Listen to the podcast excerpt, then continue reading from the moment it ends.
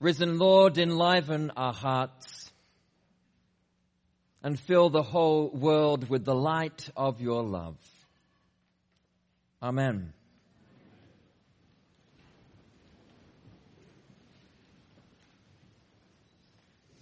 Happy Easter, everybody. Easter. Hallelujah. Christ is risen.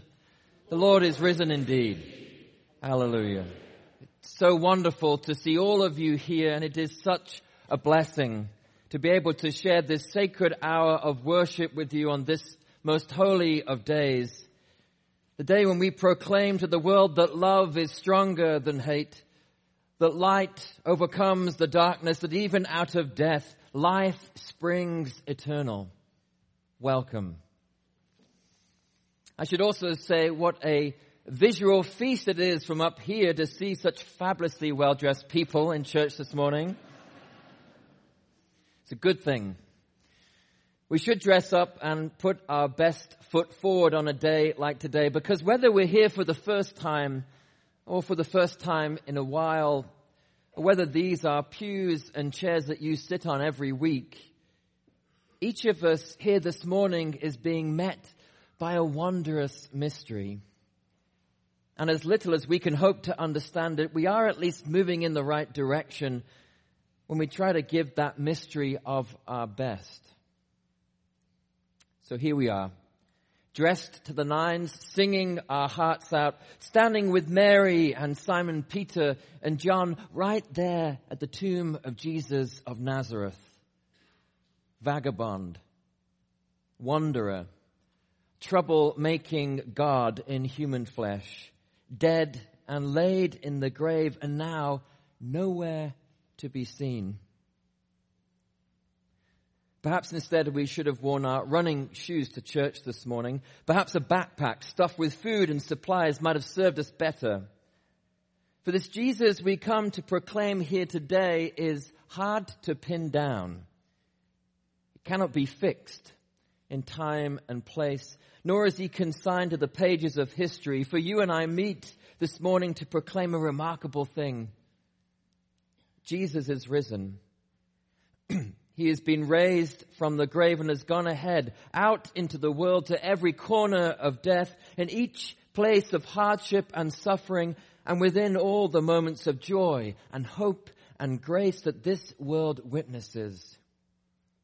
Christ has been resurrected and now makes his home everywhere. And because this is so, church isn't really where really where our journey begins on Easter, but not where it ends. This is the preparation ground for the terrain that lies beyond.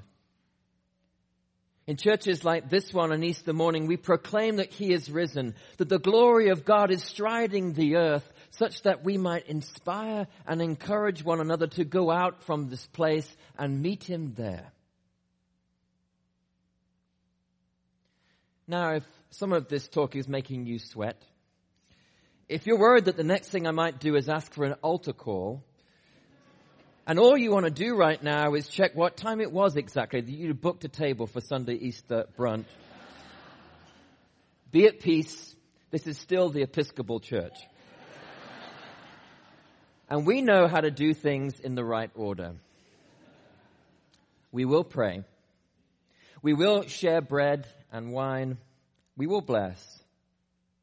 And then we will go out. In other words, there is time for you to ask in this hour of wonder and beauty what it is that you will be doing with your one translucent and precious life out in that world where the risen Jesus is making all things new. Well, you can take this as advice for life as well as for reading the Gospels. The first thing you might want to do is pay attention to the woman in the story that we heard this morning. For while it was still dark, Mary Magdalene came to the tomb.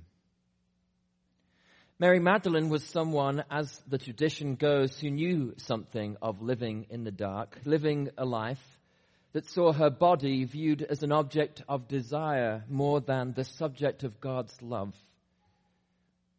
So perhaps it was because of this.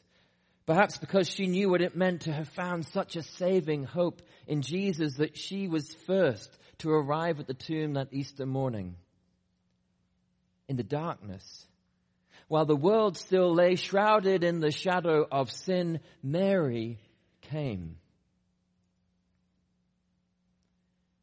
As I think of this character Mary in John's Gospel, the one who chooses to walk in the darkness in hope of the light, I cannot but also think of those high school students who gathered hundreds of thousands of people in Washington and across the country and beyond on their own walk in the darkness just a few days ago.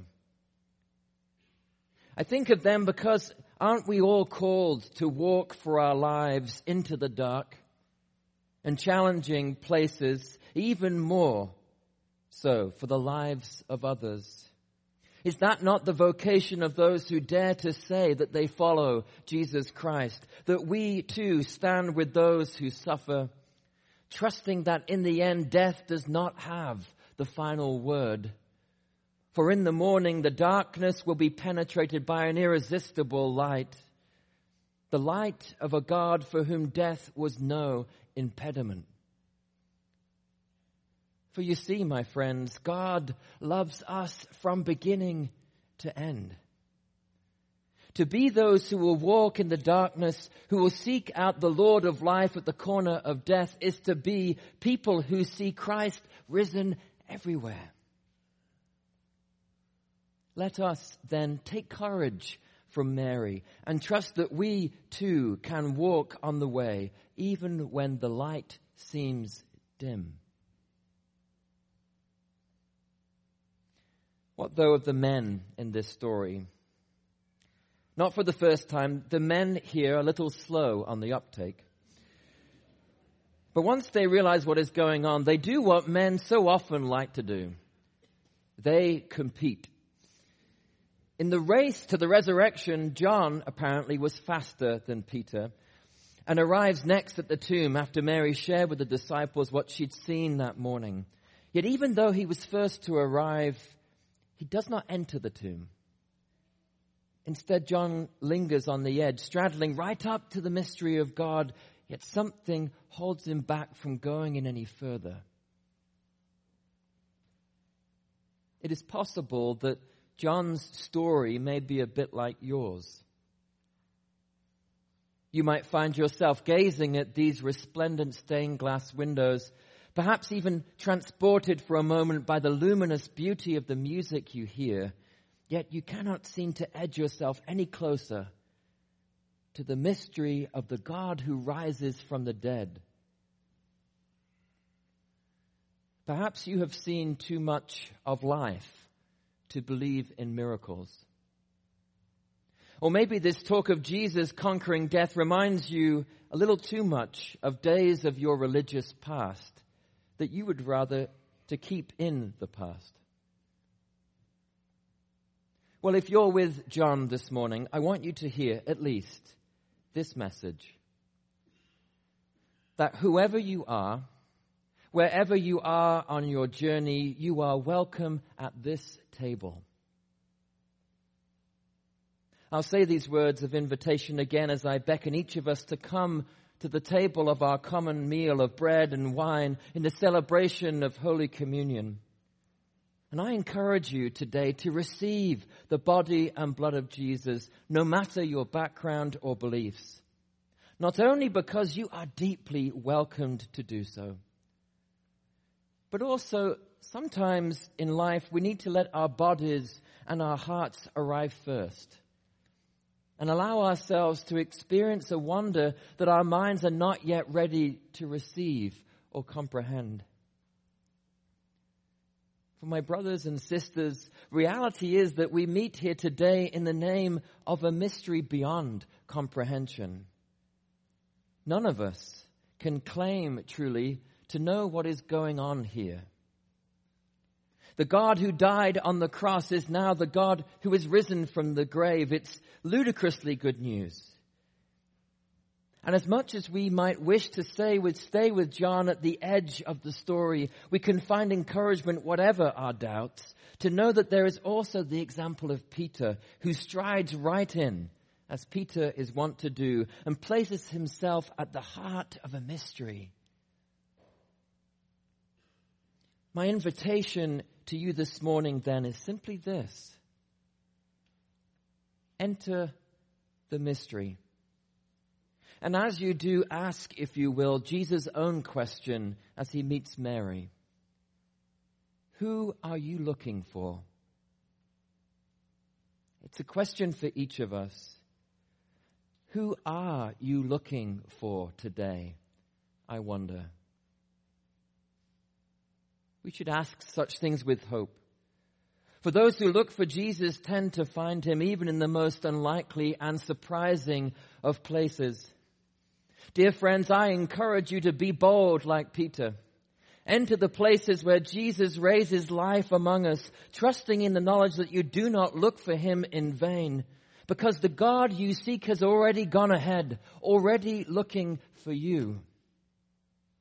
You are made for life. You are made to rise up, filled with courage and hope, offering to the world the grace which has been offered to you. Jesus is risen. He lives. This resurrection life is real. And it is waiting for you right outside these doors.